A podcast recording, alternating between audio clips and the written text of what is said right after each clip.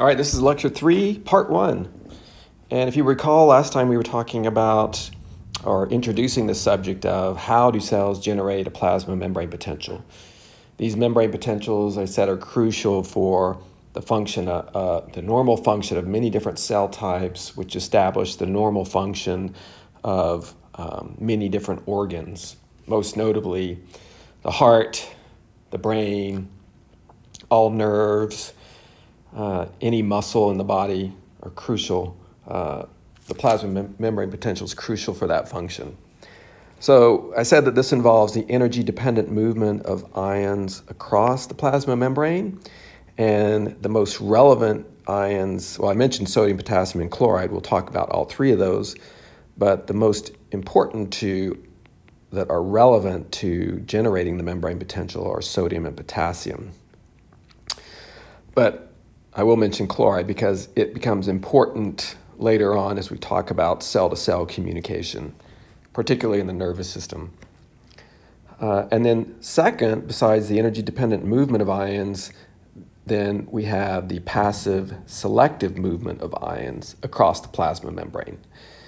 And it's really quite simple once you understand the components involved and the order in which those components uh, play their role and, and interact in the process. So, the last thing that I, I drew for the last lecture was this generic cell.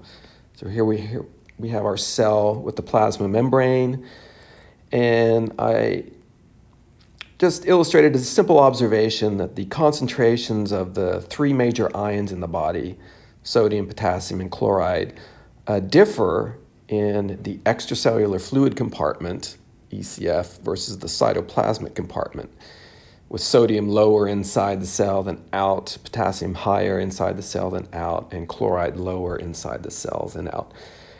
And those differences in concentration are really a reflection of step one, which is the energy dependent movement of the ions.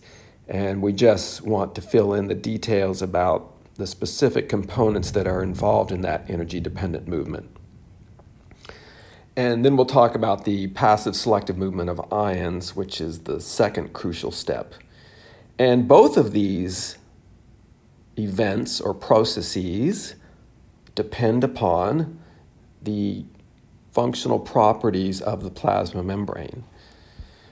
And so I want to review, and th- those functional properties of the plasma membrane are imparted by the types of proteins found within the membrane. So the types of membrane proteins present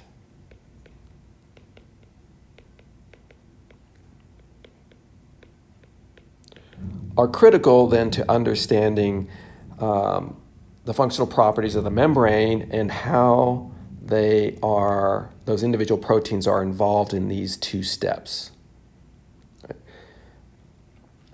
Now, if we take this generic line circle that I've drawn uh, to represent the plasma membrane, and we look a bit closer at it, this is from figure 3.3 on page 58 in the book. So here's the actual plasma membrane, and the phospholipid bilayer is represented in orange, right, as the individual phospholipids coming together to form the bilayer. And then embedded within the membrane, is highlighted here, is a membrane protein. And the plasma membrane has lots of different types of membrane proteins present embedded within them. And that whole uh, collective set of membrane proteins really determines the overall functional properties of the plasma membrane. And so, what we're going to do is review some relevant functional classes of membrane proteins.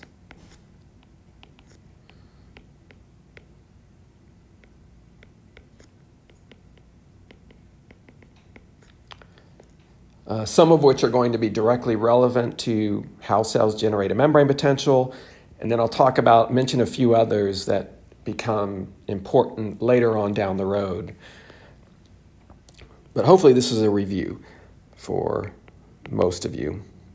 So, the first functional group are the transporters.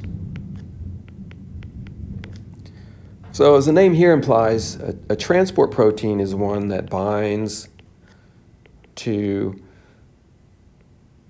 a select solute and moves it across the membrane.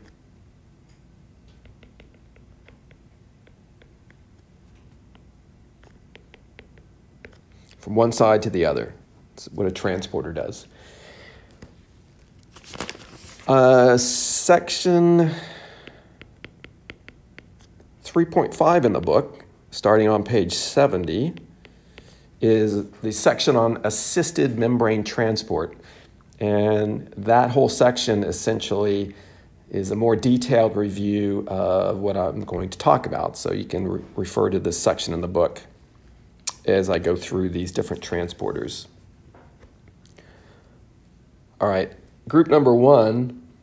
Um, transporters then can be subdivided functionally into three smaller groups but these are still relatively broad. Uh, the first of those are the primary active transporters.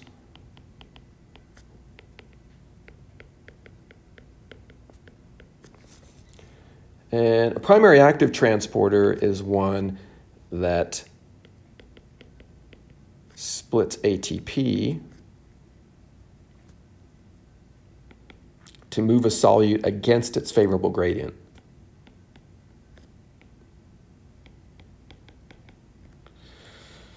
This again across the membrane.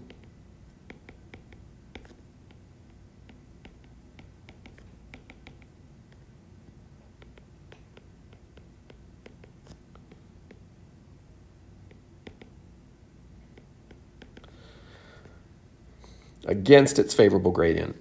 And what I mean by that, well, I'll just illustrate it here with a little diagram. So let's say we have our plasma membrane, just drawing a small segment of it. And let's draw a circle here to indicate that this is the primary active transporter. And let's say we have solute X. And we have concentration of X in the cytoplasm. Cytoplasmic compartment is down here. The interstitial fluid compartment is up above. And we'll say that X is low in concentration inside the cell whereas the concentration of X is in the interstitial fluid is higher. If this solute X is moved from its lower concentration to higher concentration, this is unfavorable movement. It's unfavorable because it cannot or does not happen spontaneously that movement requires an input of energy. So that's what against its favorable gradient means.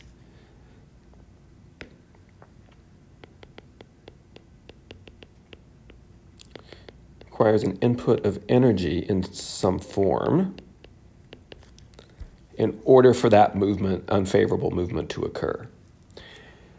And for a primary active transporter, the input of energy comes from the hydrolysis of ATP into adenosine diphosphate and the inorganic phosphate. All right, so that's a primary active transporter. And in through this transport process with this input of energy, this can drive the movement of an ion to generate a concentration gradient, well, for any solute that it's actually moving. So as this active transport process occurs, the concentration of X in the cell gets lower, right, because it's being moved outside the cell, and the concentration of X in the interstitial fluid gets higher.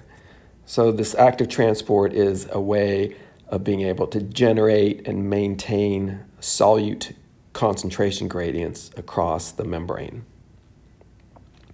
Now, a second group of transporters are what are called the secondary active transporters.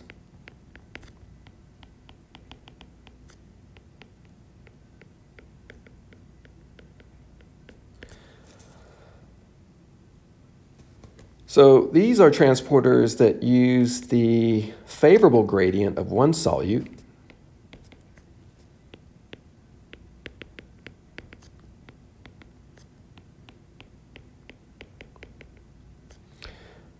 to move a second solute against its favorable gradient.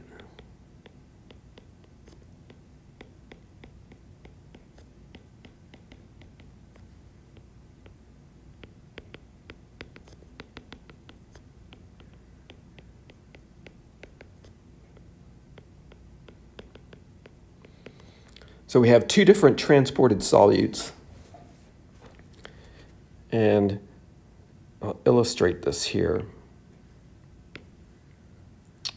So here's our secondary active transporter in green. And this is the plasma membrane again. This is the cytoplasm. Out here is the interstitial fluid.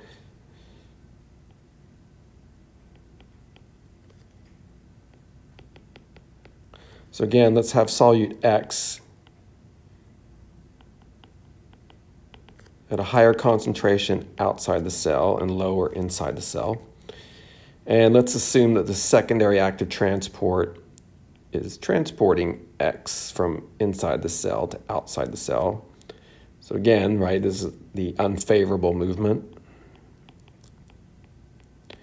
which is only going to occur if this transport protein has some source of energy to drive that movement. And in this case, this comes from the movement of a second solute. So let's bring in solute Y, whose concentration in the cytoplasm is high, and whose concentration in the interstitial fluid is low. Now, this transporter, if it recognizes and can bind to Y and move it across the membrane, will do so and move it from its high concentration to low. And this is the favorable movement, right? The spontaneous movement. When a solute is moves or moves down its favorable gradient, there is energy available from that movement which can drive the transport of a solute in an unfavorable direction. So the energy for this unfavorable transport is coming from the favorable movement of another solute. That's secondary active transport. Now, in this case, there are two subgroups of secondary active transporters. There are what are called the symporters, and this is when both solutes move in the same direction.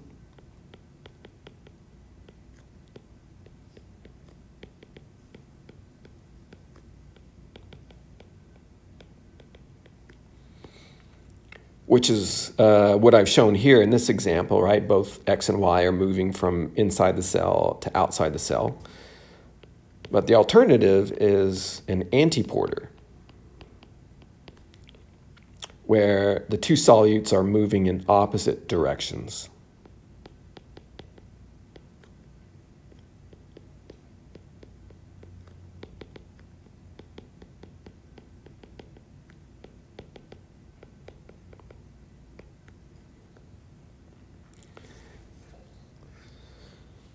So in the case of an antiporter, if this was an antiporter, then if we reversed the concentration of Y such that it was high outside the cell and low inside the cell, then the favorable transport of Y would be into the cell, and that would then drive the movement of X outside the cell. That would be an antiporter.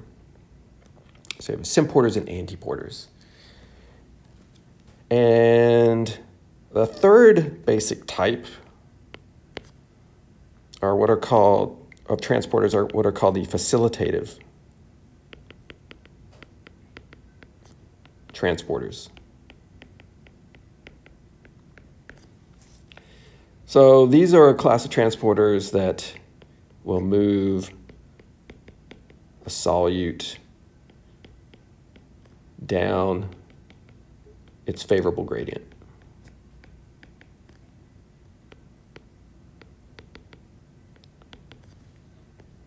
So from high to low. Here's our facilitative transporter.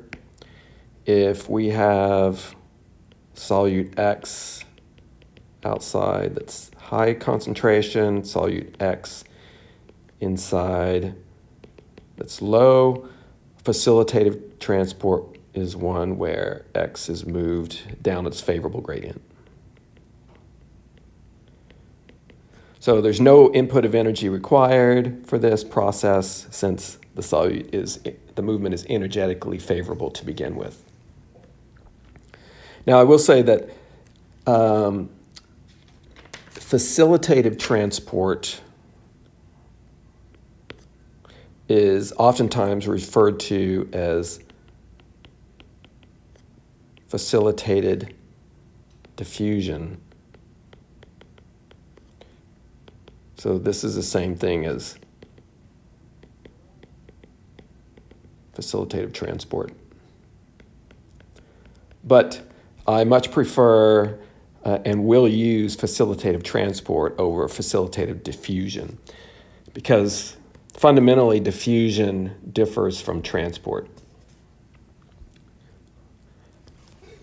All right, now to bring in um, much of section 3.5 in the book discusses in, in further detail facilitated transport and the details of that and gives some specific examples, some primary active transport, as well as some secondary active transport. And so this section goes from page 70 through to page 77 in the book.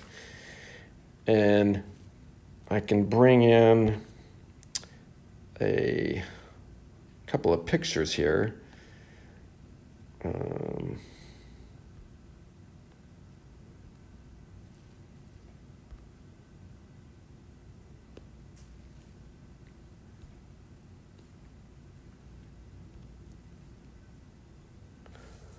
All right, so this is an example of primary active transport. Figure 316 on page 74. This is an example of primary active transport. And the specific transporter that's being shown here, which we're going to talk about in more detail, is the sodium potassium ATPase. Right. And I can also show they have a figure on facility, uh, uh, and, um, sorry, secondary active transport.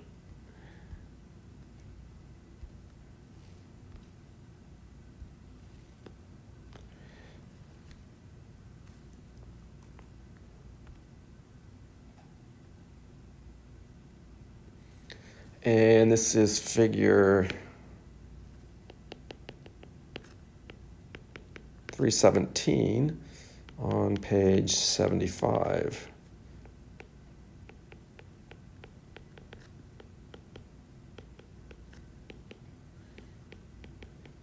And this one is illustrating the right the two different types of secondary active transport, being symport or antiport, depending on whether both solutes are moving in the same direction or opposite direction. And the solute examples that they're giving in this figure are uh, they're talking about um,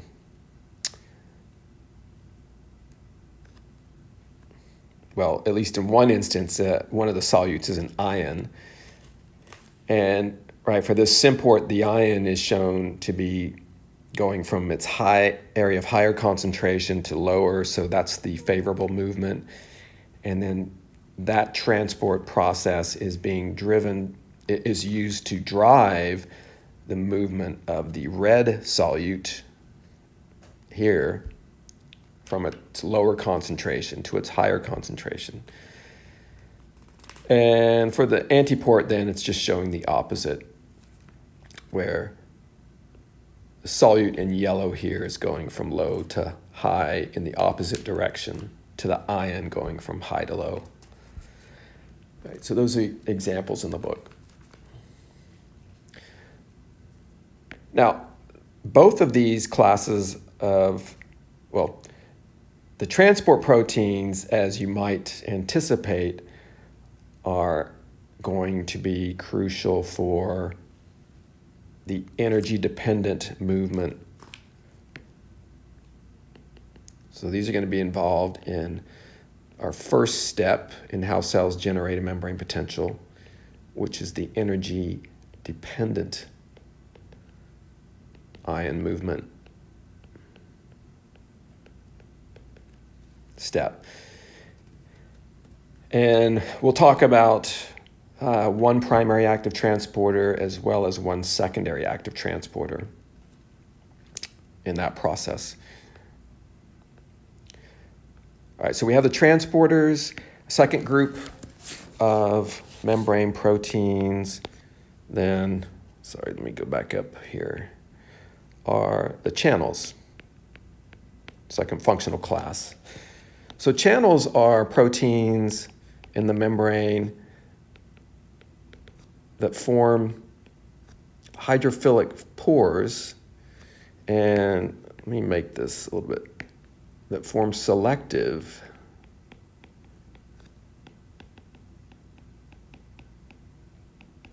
hydrophilic, hydrophilic pores through the lipid bilayer.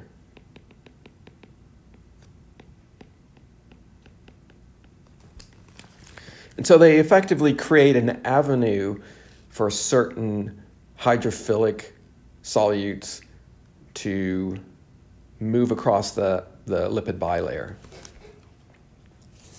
Now, channels are generally going to fall into one of two broad groups. The first group are the ion channels.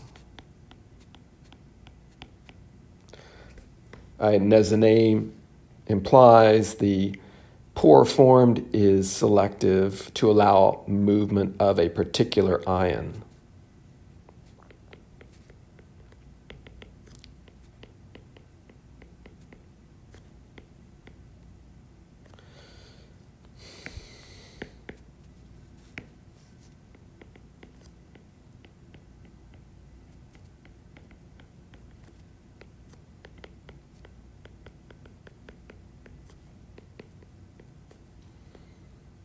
It could be that ion could be sodium, or it could be potassium, or it could be calcium.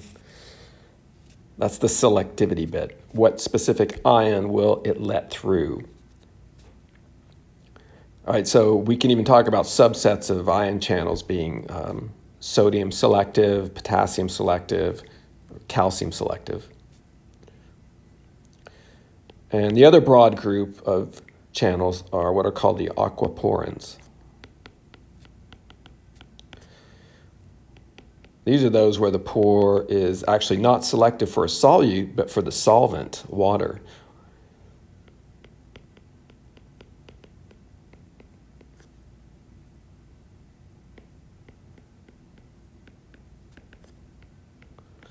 movement of water across the membrane. And an important thing to understand and keep in mind about channels is that the movement, channels allow the movement of either an ion or water down their favorable gradients. So for both of these,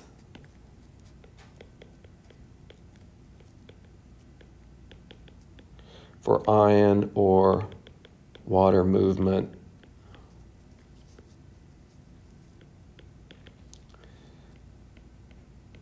down their favorable gradient.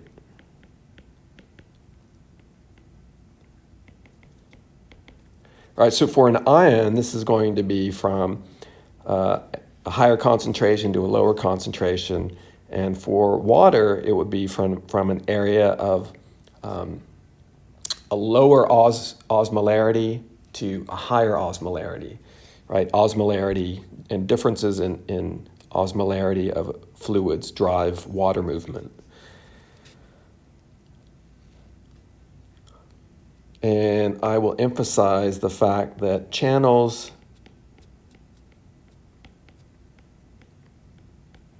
do not move solutes or water against their favorable gradient.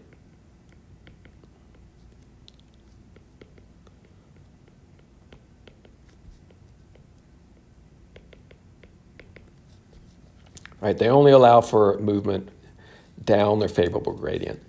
So effectively what this means is that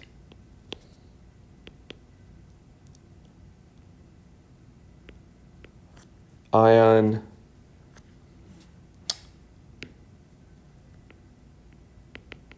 ion diffusion across the membrane occurs through channels.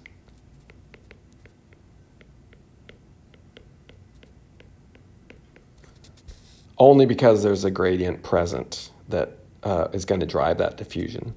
And the same goes for water, right?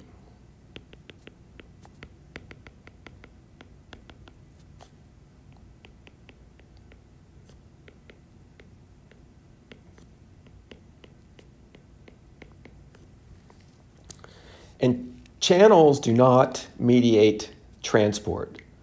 And the reason that they are distinguished from transporters is that uh, channels do not actually bind to the solute and then move it across. So for any ion channel, the channel doesn't actually bind to the ion, but it has a selectivity channel which allows the ion to diffuse through it. So channels don't mediate transport, they mediate diffusion. So that's important to keep in mind. And from our thinking back to our, our process of generating membrane potential, those channels are going to be the critical component for the um, passive movement of ions.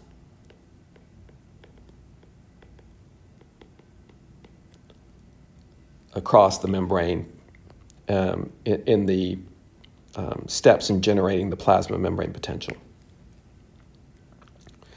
Now, there's, besides channels and transporters, which are the relevant proteins for our discussion here, I do want to mention two other protein uh, classes that aren't in, involved in, in the membrane potential, but they're going to be important later on. So the first are the receptors. So receptors, um, these bind to a select solute, typically within outside the cell in the interstitial fluid. Uh, to trigger or initiate some intracellular response.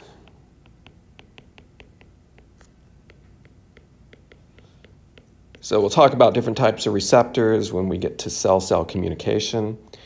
And then the last functional group, membrane proteins, are the enzymes, which, as you know, these are proteins that speed up the rate of a chemical reaction.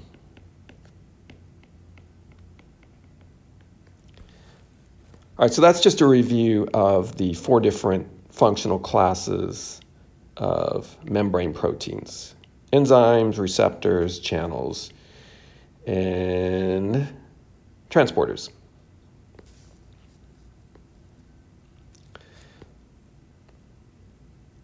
So getting back to our discussion of the membrane potential, let's look then at the energy dependent movement of sodium, potassium, and chloride across the plasma membrane. Three ions that we're interested in. All right, the first is we have a primary active transporter called a sodium potassium ATPase. So the ATPase referring to the hydrolysis of ATP to drive the movement of both sodium and potassium against their favorable gradients. So this is a primary active transport. And we'll illustrate this movement here. So here's our plasma membrane. Here's the sodium potassium pump embedded in the membrane.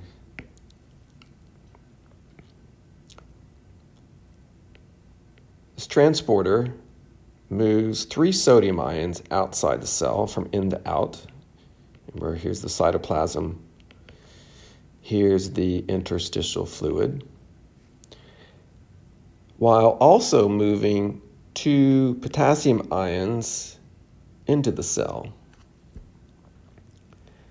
And remember, the concentration of sodium, as I indicated before, out in the interstitial fluid is relatively high compared to what it is inside the cell in the cytoplasm, which is low. So the movement obviously is unfavorable. And for potassium, concentration of potassium in the cytoplasm is high, and in the interstitial fluid is low. So potassium is also being moved in the unfavorable direction. And the input of the energy necessary to transport both of these ions against their favorable gradient comes from the hydrolysis of ATP to ADP and inorganic phosphate. Right, so that's the activity of the sodium potassium pump. And that the actual specific steps involved in this transport process, as well as the hydrolysis of ATP, are shown in figure 316 in the book on page 74. And that's what this figure is right here, detailing the specific steps of, of transport.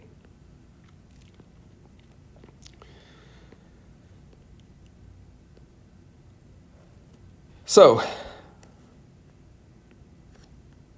uh, an interesting observation about this pump is that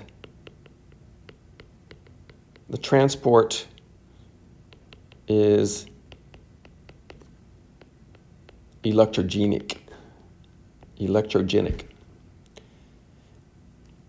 What that means is that if you look at what's happening here, is that there's a net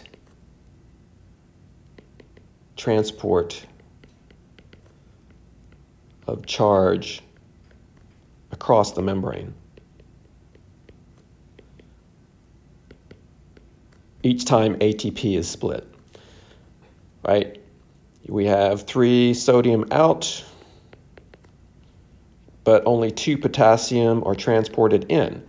So each time transport occurs, there is one positive charge that leaves the cell.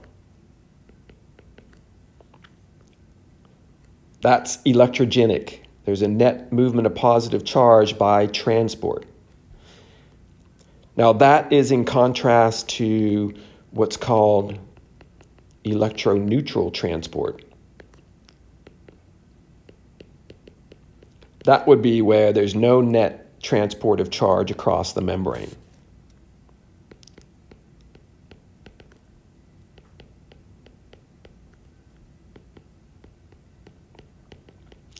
So if the pump moved two sodium out and two potassium in, then it would be electroneutral. But the fact that it is transporting unequal numbers of ions means that uh, it is electrogenic, and that's important because that, well, it's somewhat important in that the electrogenic transport,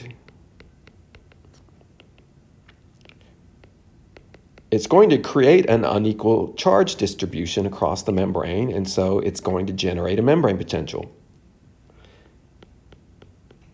By the sodium potassium pump generates a small plasma membrane potential. Now let's come back up here to this figure to illustrate the convention that we use to measure membrane potentials. So uh, whether you're a physiologist trying to measure the membrane potential across a cell membrane or an electrician trying to measure the voltage across uh, an outlet, the two leads on an outlet, you measure this with a voltmeter. Uh, physiologists use a more sensitive voltmeter than an electrician, but the principle is the same. You're measuring how much charge is in one area relative to some other area. So all voltmeters will have uh, two leads to them, and uh, one lead is called a reference lead, and the other lead is what's called the hot lead. So, by convention in physiology, the reference lead to the voltmeter, which is typically in black, is placed in the interstitial fluid. So, here's our reference lead in the interstitial fluid. The hot lead is typically color coded in red, and this is poked through the plasma membrane and inserted into the cytoplasm. So here's our hot lead, and this is placed in the cytoplasm. So what the voltmeter is now measuring is how much charge is present within the cytoplasm of the cell relative to what the reference is um, detecting in the interstitial fluid. And in that way, it can measure the if there's an unequal charge distribution. Now, for this electrogenic transport, if there's net positive charge being transported out of the cell, that's going to leave a slight deficit of positive charges within the cell and a slight surplus of positive charge outside the cell.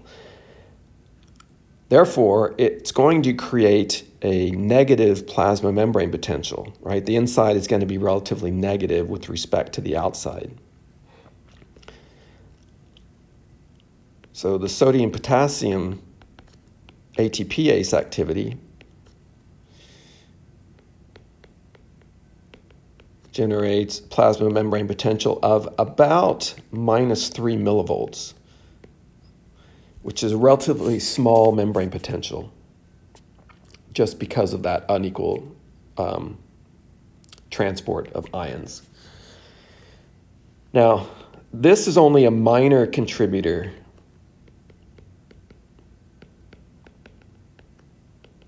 to the membrane potential that cells generate. So it's not the main uh, process by which the, the plasma membrane potential is generated. Now, one other transporter I want to mention, and you notice that, right, well, this sodium potassium pump is going to be important, or it is important because obviously it's by this active transport, it's maintaining and establishing the const- a lower concentration of sodium in the cell compared to the higher concentration of sodium outside the cell. And for potassium, it's just the opposite. It's helping to maintain and accumulate potassium inside the cell to maintain its high concentration inside the cell and its low concentration outside the cell. So, really, the critical feature of the sodium potassium pump is that it is crucial for establishing and maintaining. Oh, I'm sloppy with my writing. The sodium and potassium concentrations, both in the cytoplasm of virtually all cells in your body and the interstitial fluid within the body. All right, so my 40 minutes are practically up here. Let me then just mention briefly the one other energy dependent transporter, and that is the potassium chloride symporter. So this is a secondary active transporter.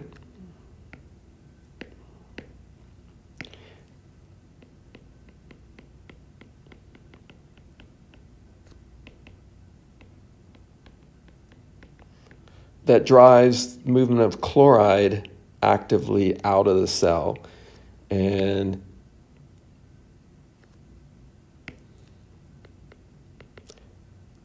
Potassium moves down its favorable gradient from high to low. Right, this is the plasma membrane. This is the cytoplasm. This is the interstitial fluid. This is the favorable movement. And chloride, because this is a symporter, both of these solutes are moving in the same direction. Chloride is moved out, and this is the unfavorable movement. If you remember, chloride is relatively low inside the cell and high outside the cell. So this active transport process is uh, important for the chloride gradient across cells. All right, so um, those are the two specific uh, trans active transport processes, the energy dependent processes important for helping to establish the gradients for sodium, potassium, and chloride that we see across the plasma membrane within the body, of virtually all cells within the body. Now, it's only the sodium and potassium pump that are uh, that's going to be relevant to our next step and, and, and how it's involved in, in helping to establish the, the overall membrane potential. All right, so I'll leave uh, in part one here, and we'll pick this up on part two. All right, so this is lecture three, part two. And what I did here, I brought in a table from the book. So this is table 3.2 in the book on page 78. And this is a fairly good summary of what I just talked about in terms of the different types of solute movement across a membrane, a biological membrane. Uh, one thing I will correct about this table that I don't like is um, they label this as method of transport, where I would prefer to call this method of movement of solute. So methods of membrane transport will change to mo movement. And the reason that I would change this is because Right, the first one that they show here is simple diffusion, which is uh, movement through a process that doesn't require um, not uh, that doesn't require a transporter. So right, you can get movement by diffusion of a, a hydrophobic solute directly through the bilayer or through a protein channel or by osmosis, which is the osmotic movement of water through the aquaporins. And if an ion or water is moving through a channel, or if you have a hydrophobic solute moving directly across the lipid bilayer, uh, none of those processes are transport. They're just um, they're just diffusion. So, from that standpoint, we want to distinguish, or I want to specifically distinguish between transport and diffusion as separate processes. Transport requires that there's a protein present that has to bind to the solute and then physically move it across the membrane. And that doesn't happen with diffusion, it, either through channels or through the lipid bilayer itself. All right, so we have simple diffusion, movement down a favorable gradient. that doesn't require a transporter. And then we have the carrier mediated diffusion, right, which is uh, mediated by transporters. And here's the primary active, secondary active transport that I mentioned, and then the facilitative. And here I said we're going to call this facilitative transport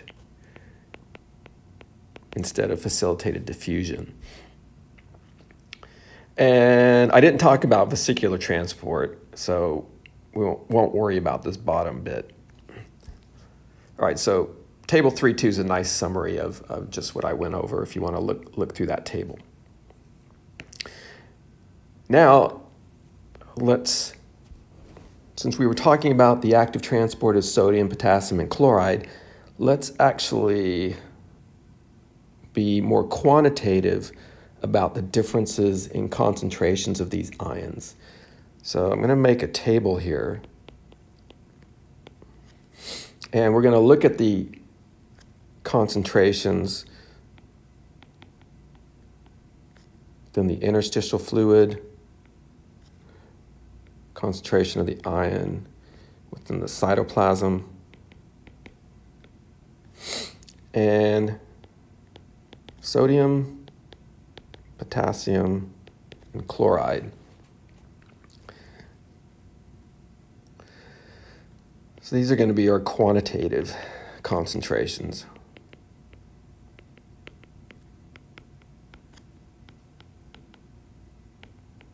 These ions. Instead of saying high and low, let's put some exact numbers to these. Sodium concentration, and these are going to be listed in molarity, so in the interstitial fluid, sodium is about 150 millimolar, right, millimoles per liter. And in the cytoplasm, it's about 15 millimolar. Potassium, it's about 5 millimolar outside the cell and about 150 millimolar inside the cell. Now, these concentrations, they're, they're rounded up to the nearest 5 millimolar. And these are shown in table 3.3 in the book on page 80. But oddly, in that table, uh, Sherwood does not show the chloride. And I'm not quite sure why she doesn't show chloride because it's an important anion. So let's list the chloride concentrations. So outside the cell, it's about 155 millimolar and inside the cell it's about 10 millimolar. Now, there's also another anion. Well, the, the, the only anion actually that she lists in table 3.3 is what she calls the A minus. And she has the extracellular concentration is essentially zero and the intracellular at about 65 millimolar. So this A minus refers to the collection of all soluble proteins within or outside the cell. And the reason that she lists this in this table is that um, proteins generally oftentimes have a net charge to them. So they are charged molecules. And most proteins have a net negative charge to them. And so they will contribute to the overall charge balance in the cell. So that's why she lists these protein anions A minus. And the combination of right? Inside the cell, obviously, cells make all kinds of different proteins. And so the, there's going to be a high concentration of proteins inside the cell, but there's very few in the interstitial fluid. So the combination of all those soluble proteins in the cell, most of them having a negative charge, together with the chloride in, in the um, cytoplasm, those net negative charges tend to balance out the sodium and potassium positive charges. So that overall you have a balance between positive and negative charges inside the cell, and you also have that same balance outside the cell. All right, so these are the actual concentrations of these ions. And the other thing let's point out specifically is the ion concentration gradient from one side to the other. The gradient is the difference in concentrations, uh, which you can express as a ratio. So if we look at sodium, right, uh, the concentration outside is tenfold greater outside the cell than inside the cell. And that concentration gradient creates a favorable force for the movement of sodium from inside uh, from outside the cell to in.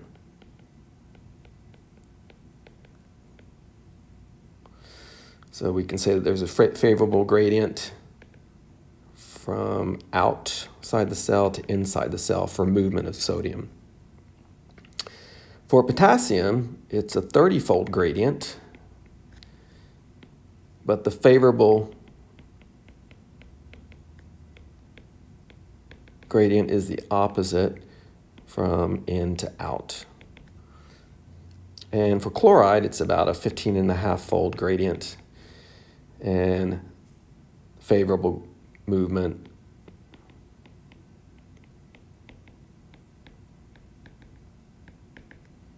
is from out to in.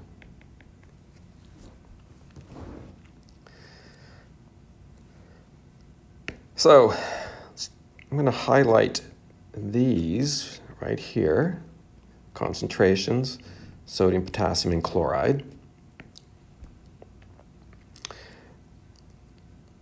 Remember that the interstitial fluid is part of the internal environment of an animal. That's crucial for the survival of your cells. And in a hospital setting or in a research setting, oftentimes uh, what's necessary is that you know if, if you're going to help a sick patient, that requires the uh, administration of fluids into the patient to help maintain the composition of the internal environment. Or if you're doing a research experiment on cells, then you have to put the cells in a fluid that mimics what they would normally see within the body in the internal environment. So, whether in a hospital setting or a research setting, uh, we talk about then uh, using what's called a physiological saline solution.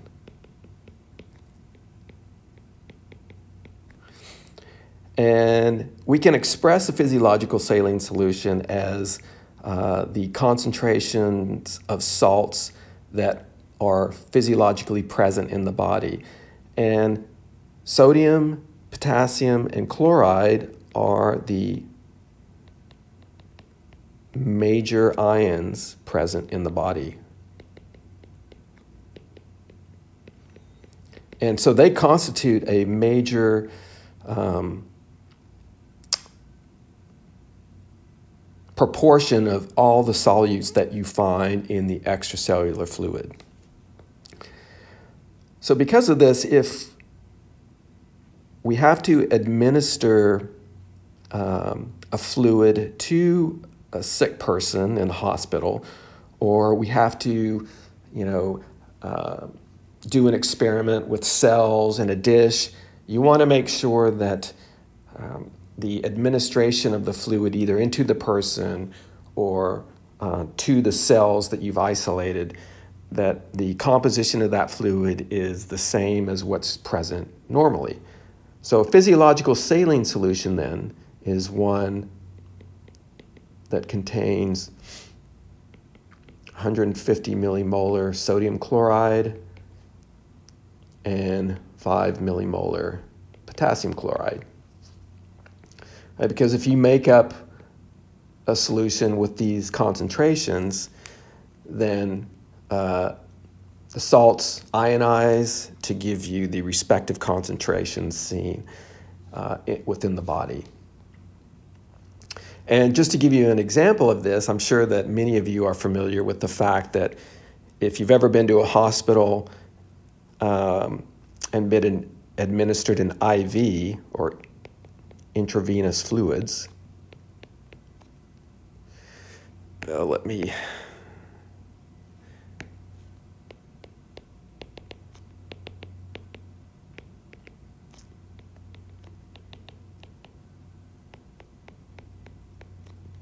or IV fluids. Right, what a nurse or doctor will do is that they'll bring in a clear bag of liquid connected to a tube, and then they'll then they'll put a needle on the end of it, and then they'll stick the needle into your one of your veins, and then they'll start allowing administration of that fluid directly into your plasma fluid compartment. So, what's in this fluid that's being administered physiologically? Well, oftentimes these, if you have ever looked closely at this bag of fluid that's being uh, administered into the body, I mean, what's in that?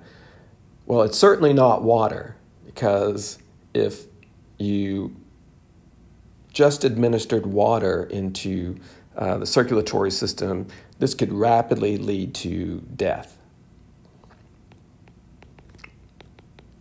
If you administer water directly into the cardiovascular system, uh, this can actually cause the heart to stop.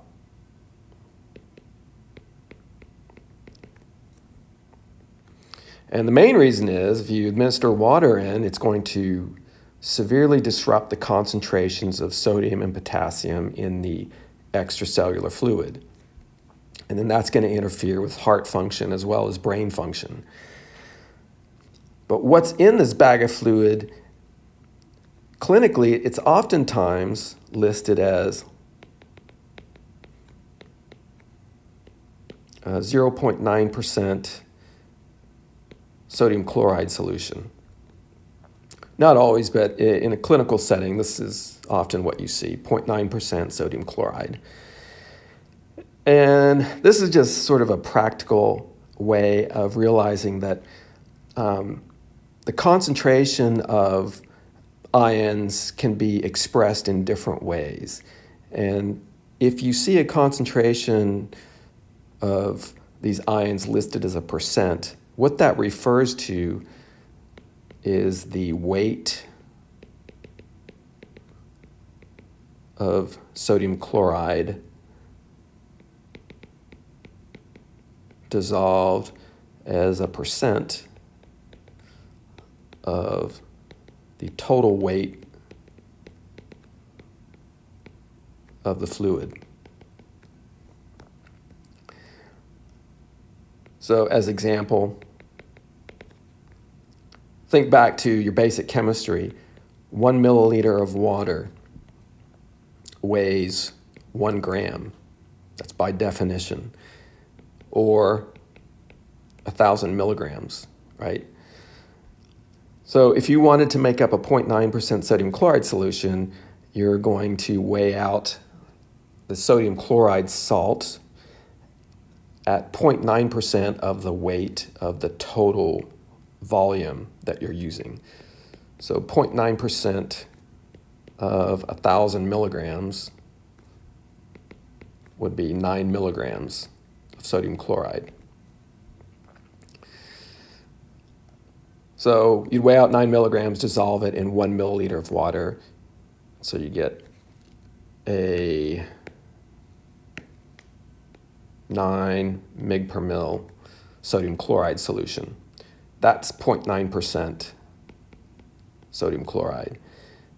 Now, how does that relate to what I just talked about in terms of these physiological concentrations, 150 millimolar sodium chloride? Well, if you know the molecular weight of um, sodium chloride, which is 58.44, you can work out that that 0.9% uh, works out to 154 millimolar sodium chloride. All right, so the point here is that physiological concentrations of these critical ions in the body can be expressed in different different ways, but they end up meaning the same thing, and that is the critical concentrations that are necessary to maintain relatively constant within the internal environment of the body so that your cells and your body function normally. Right, so whether you express it as a percent weight per unit volume or in molarity, um, these concentrations are crucial. All right. So getting back to our table here. We have the internal environment of the body and the ionic concentrations here and the concentration gradients. Right? These are all, these gradients are because of the energy dependent ion movement. due to the sodium potassium pump for the sodium and potassium gradients and the potassium chloride symporter for the chloride gradient. So that's step one. And we now have at least a better understanding of how those gradients are established and maintained this brings us to our second step. We're going to talk in a bit more detail about the passive selective movement of ions across the plasma membrane.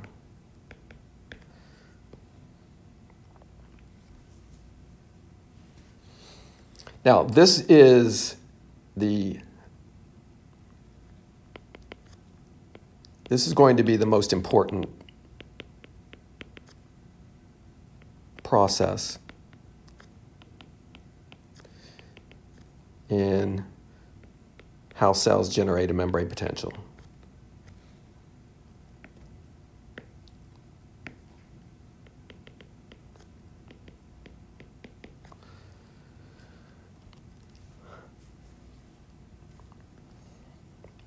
So let's redraw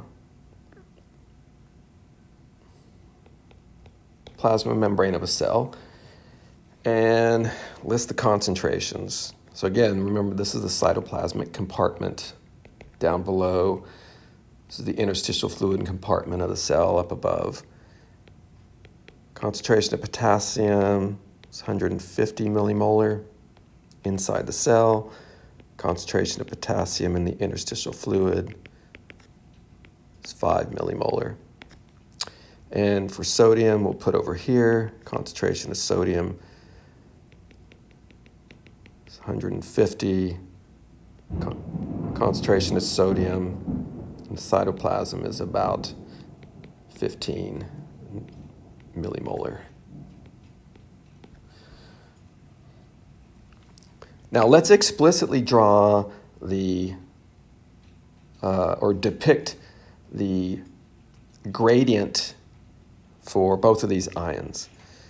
The favorable gradient driven by the difference in concentration. So we're going to draw a red arrow outward for potassium.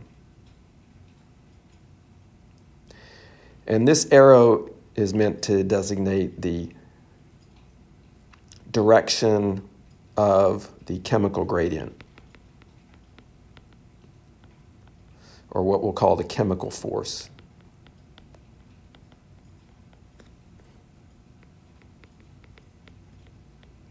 Acting on potassium. All right, we call, have a capital C for the concentration gradient or chemical force. Same thing. Right? potassium will move passively down its favorable gradient from inside the cell to outside the cell because of that difference in concentration. For sodium, then, it's going to be the opposite. The favorable chemical gradient is from outside the cell to inside the cell.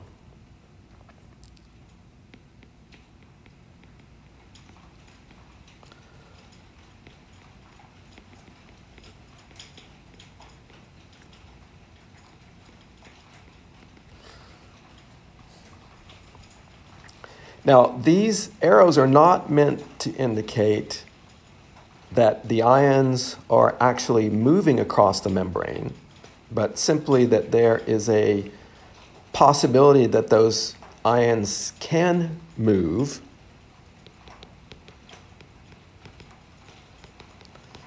So we have a possibility for what we call net diffusion across the membrane.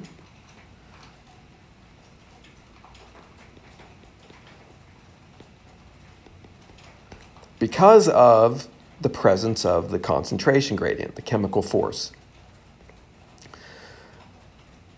But critically, what is also necessary if net diffusion is to occur, it actually requires two things.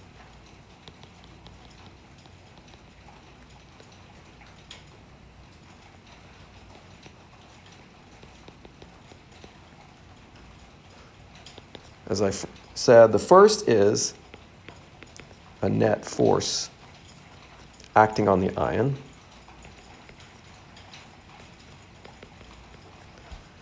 Now, that net force, we said, can be a concentration gradient.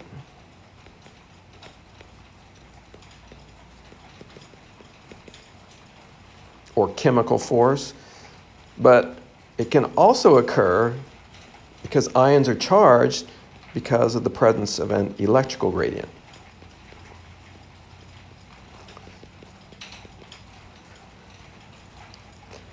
So when we talk about a net force, the net force, if, if both the concentration and electrical gradient are present, then we talk about, then you have to add both of these to figure out what the net force is.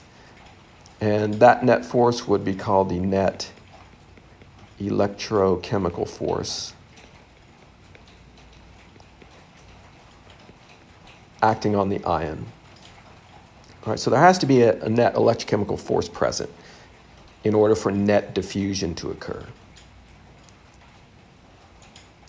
But the other critical requirement is that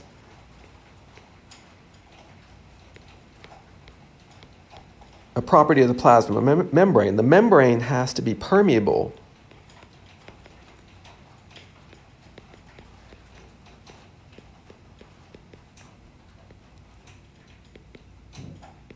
to the ion. Right? Ions are hydrophilic. They cannot just diffuse directly through the lipid bilayer. So a lipid bilayer alone is completely impermeable to ions. So there has to be a property conferred upon the membrane to give it a permeability to an ion. And both of these have to be present. Both of these requirements uh, must be present in order for net diffusion of any ion to occur across the membrane. Now, let's start simple and just ask the question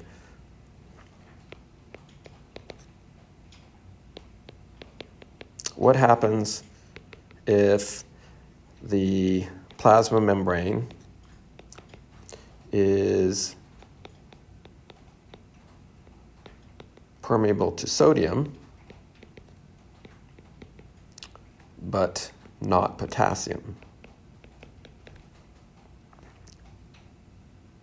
And by the way, when we talk about permeabilities of the membrane to an ion, uh, we're going to abbreviate this. So if I write P subscript N, this refers to permeability of the membrane to sodium. P K refers to the permeability of the membrane to the potassium. So in this case, we're going to take the scenario where the membrane is freely permeable to sodium. So we're just going to say the permeability to sodium is 1. That's our designated freely, freely permeable. And not to potassium means that there's no permeability. Permeability to potassium is 0. So what would happen under this particular condition? Uh, we've we know what the concentration gradient is for both ions, but now we're saying that the membrane is permeable such that sodium can move, but even though there's a chemical force for potassium, it's not actually going to move down its favorable gradient because there's not a permeability present. So in this case then, obviously there's going to be net sodium movement by diffusion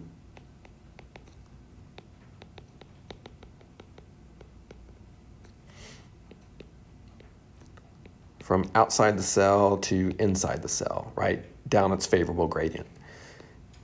And that means that there's going to be a net positive charge moving into the cell.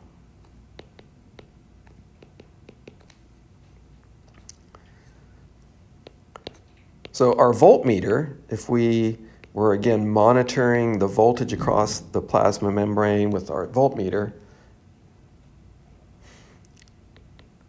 this is going to read as a positive value. Right, the inside of the cell is going to be positively, more positively charged than the outside of the cell is.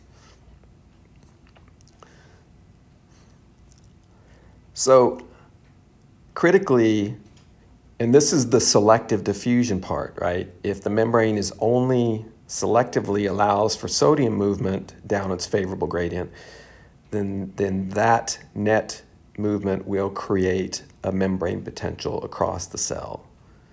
So the delta psi P is positive.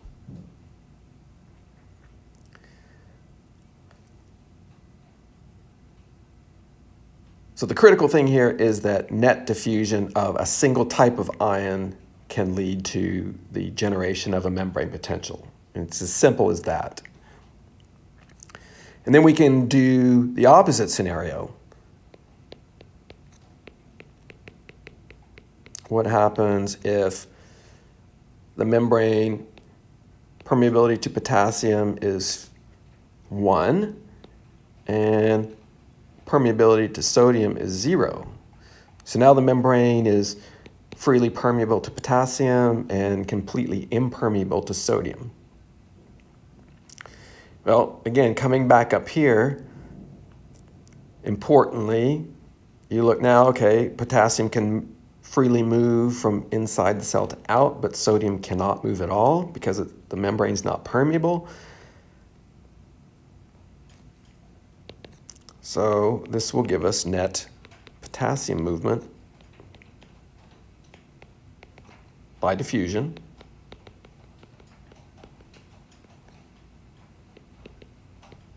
from the cytoplasm inside the cell to the interstitial fluid outside the cell. So we have net positive charge moving out since potassium is positively charged. And so now the plasma membrane potential is negative inside the cell. Right? Now the inside of the cell has a deficit of positive charges relative to the outside because of that diffusion.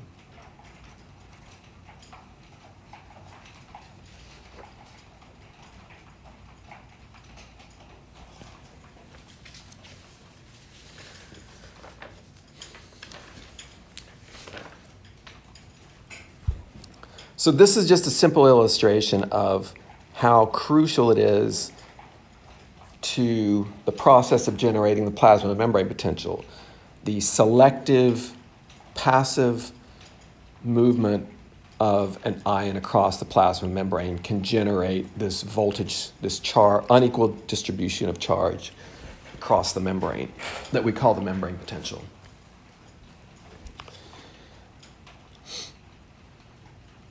Now let's ask the question, and this is all described, by the way, in section 3.6. So if I come back up here, really, the description of the passive selective movement is in section 3.6 in the book, starting on page 81.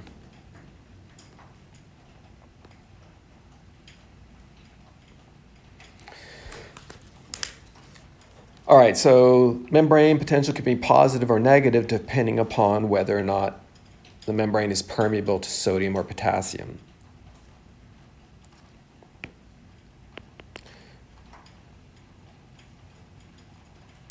Therefore, critically, the magnitude and sign uh, the membrane potential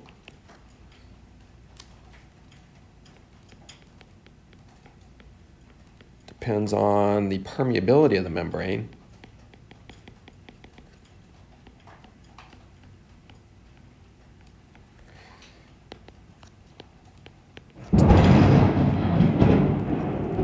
to sodium and potassium. Oh, so there's a you can probably hear the thunder in the background. It's just hitting here now. So I hope you can hear over me.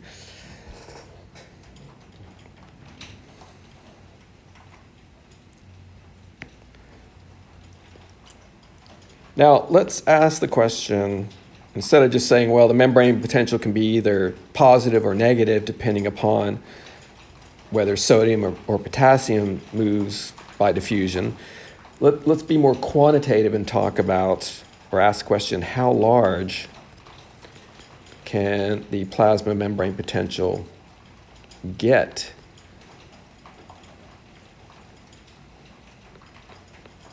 When um, either sodium or potassium diffusion occurs.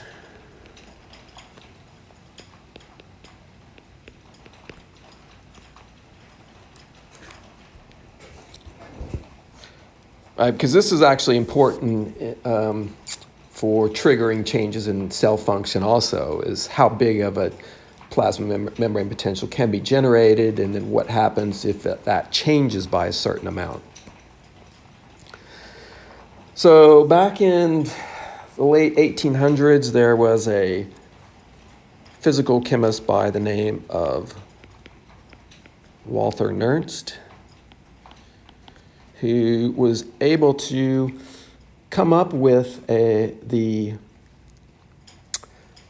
mathematical relationship that accurately can predict how large of a voltage can be generated by the diffusion of a single type of ion. And this has since become known as the Nernst equation.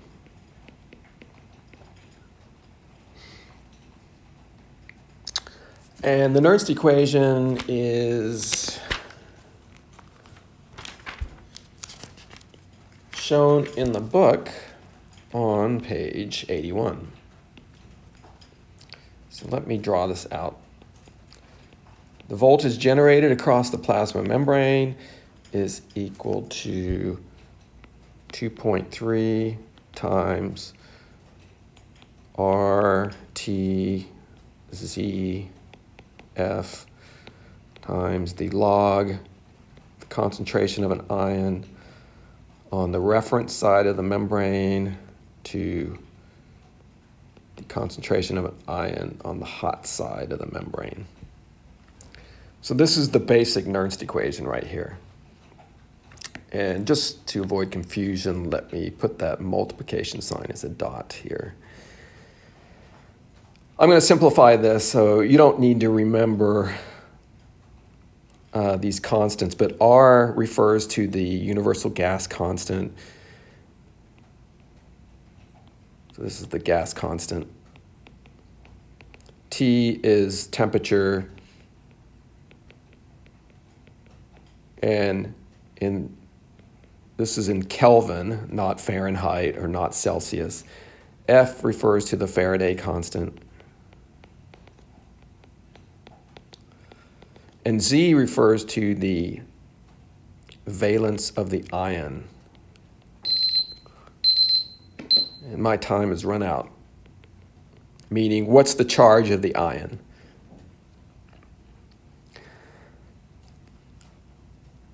The reference and the hot refer to the two different sides of the membrane uh, and the concentrations of the ions on those two sides.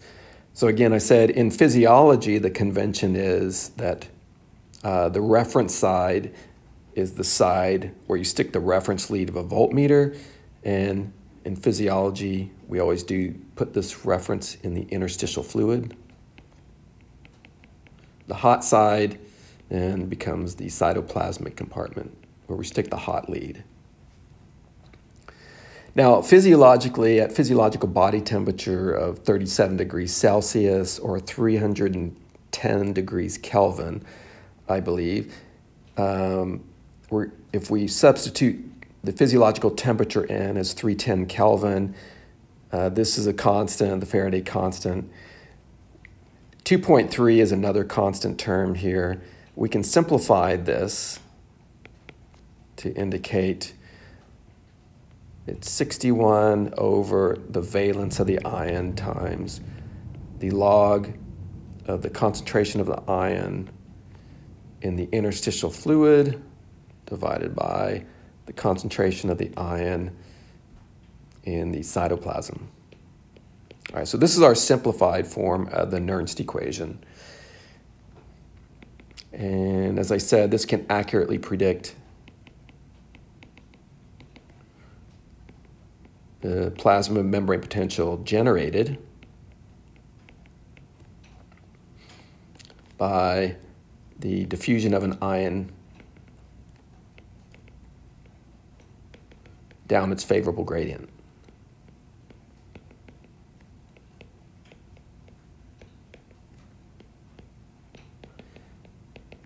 Right. And again, this valence term for example, for sodium or potassium, right, the valence is the charge on it, which would be plus one. If we were talking about chloride instead, then Z would be negative one since the charge is opposite. All right, so that's what the, the Z term is. That's, so that's the Nernst equation given on page 81, and I'll end the lecture here and pick this up next time. We'll talk about the usefulness and how to think about this equation and relate it to the physiological phenomenon um, that we're going to talk about.